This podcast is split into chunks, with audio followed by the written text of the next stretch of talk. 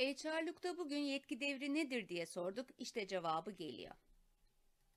Yöneticilerin görev alanlarında karar alma, emir verme ve kaynakları dağıtmaya ilişkin resmi ve meşru haklarına yetki denir. Yöneticilerin kendilerinden beklenenleri gerçekleştirebilmeleri için bazı yetkileri aslara devretmeleri gerekir. Buna da yetki devri denir. Ancak yetkilerini devreden yönetici devrettiği görevle ilgili sorumluluklarından kurtulamaz. Yani ben tatildeydim haberim yoktu diyemez.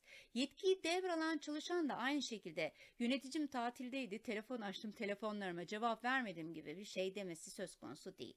Başka bir deyişle hem yetkisini devreden hem de yetkiyi üstlenen kişiler o görevle ilgili ortak sorumluluk üstlenmişler demektir. Yönetici yetkisini devrederken sorumlulukları yeterli ölçüde ve açıkça anlatmış olmalıdır. Aksi halde yanlış anlaşılmalara ve beklenmedik olumsuz sonuçlara neden olabilir. Yetki devrinde amaç yöneticileri günlük rutin ayrıntılardan uzaklaştırmak, daha önemli sorunlara zaman ayırmalarını sağlamaktır. HR'lukta bugün yetki devri nedir bilin istedik. Bizi izlemeye, dinlemeye, paylaşmaya ve beğenmeye devam edin.